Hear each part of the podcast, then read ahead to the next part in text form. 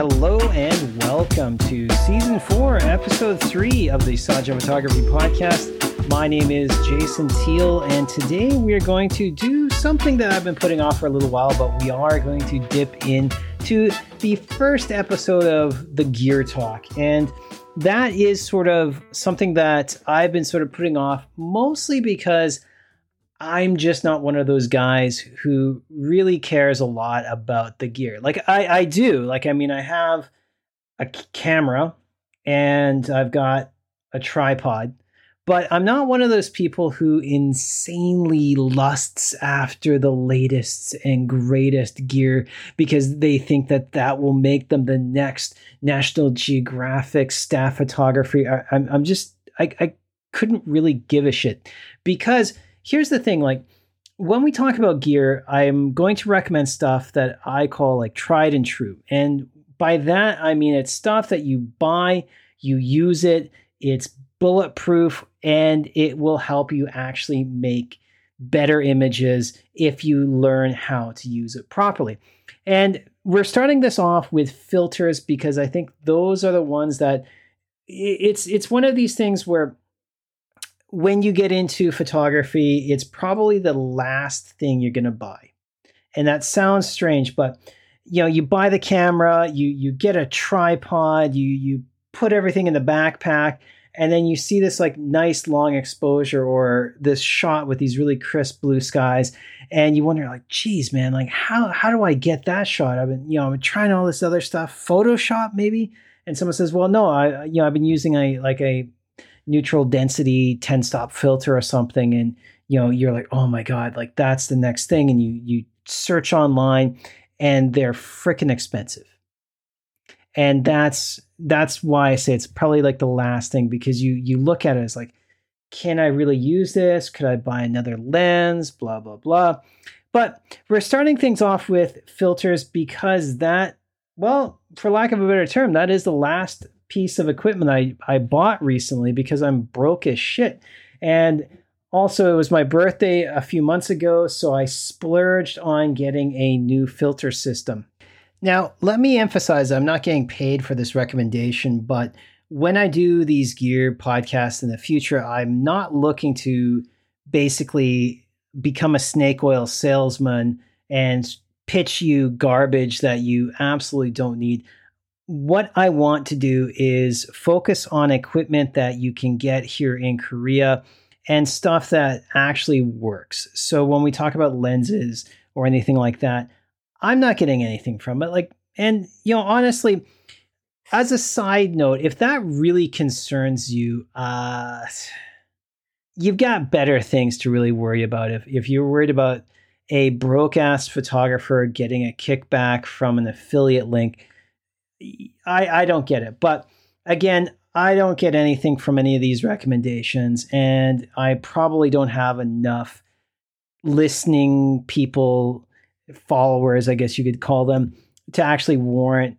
going after that big sale. You know, the the five people that listen to this podcast aren't really going to go out and all buy a filter set from the affiliate link that I'm associated with. So put that out of your head and just focus on what I'm recommending here. And the first one is the K and F Concept Square System Pro filter set. Now, the reason I'm recommending this is because I love something that has a good build quality, something that when you pull it out of the box, it just feels well designed and well built. And this product is one of those things.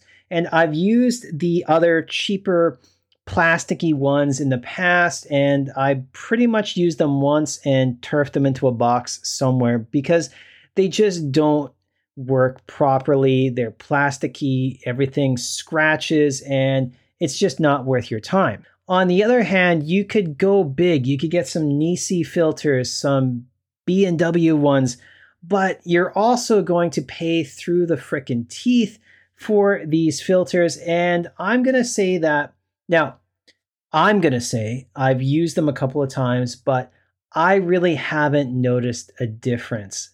However, I know that there's a lot of people who just love Nisi filters or any other high-end filter company and they're going to say that the optics you know it's sharper there's no color cast or whatever but i haven't noticed any differences with the K&F concepts uh, filter sets that i picked up there are the cheaper ones that will have that and that's what i want to put out there if you're thinking i'm recommending to buy any old filter set that's under 50 bucks no, in some cases you get what you pay for. However, here I was really impressed because the K&F concept filters, you see them all over Amazon and other places, and they are what I would call a budget manufacturer. They're not high end, but they're also not low end. They're kind of in the middle, but they're not really like one of those boutique brands out there. Like if you're looking at tripods, they're not like a three legged thing. They're sort of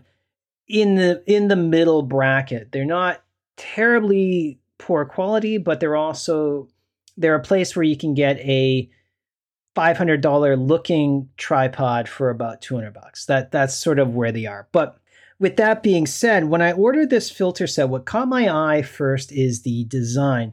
And by that, I mean that I love the wine country filter setup where you could slide in your polarizing filter adjust it with a flywheel, and then put your uh, 10 stop ND filter over top. That's what I was looking at. I just didn't have the five, six, or seven hundred dollars to throw on a set of filters that I use probably, you know, once or twice a week or a month or something like that, where I could probably put that to better use getting a all around good lens. So when I was thinking about picking up something for my birthday, I saw these ads for uh, K&F Concepts, their new filters that came out, uh, I think just this year. I rem- I think I remember like I I looked at it around Christmas time, pulled the trigger, and said, "Oh yeah, this is for my birthday, which isn't until March." Haha. But I didn't actually get them until March, so I ordered them and I guess they were still developing or shipping. That didn't come until February. And then shortly after that, I got them. So immediately I was impressed with the design, as I said before. And I'm going to share some pictures. Uh, I'm going to link probably to a blog that I'll be putting out roughly around the similar time as this podcast goes live. So you can see this whole setup. But again, what I liked about this setup was that polarizer that comes or is an option you can get probably with or without if I'm certain about this, but you get that polarizer in there so you can adjust while the whole thing is on the end of your lens. And I really like that. I also liked how the polarizer actually slides into the mount, which is kind of a cool design. You've got this swing arm that comes up.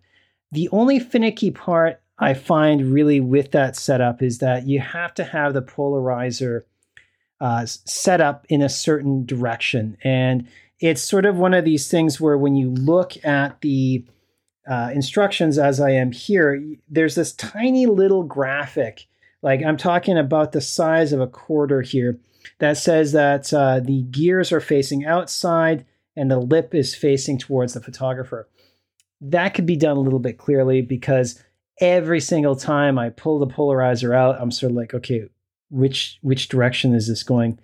Yeah, I'm always confused. So like whether it could be like a uh, little paint around the edge to say like, oh, okay, that goes towards me, or like a little painted arrow, something to give me a heads up, so I'm not like putting it in, flipping it around, trying it again, things like that because I will say that like with this design, it's great. Everything is so well machined. Everything clicks into place.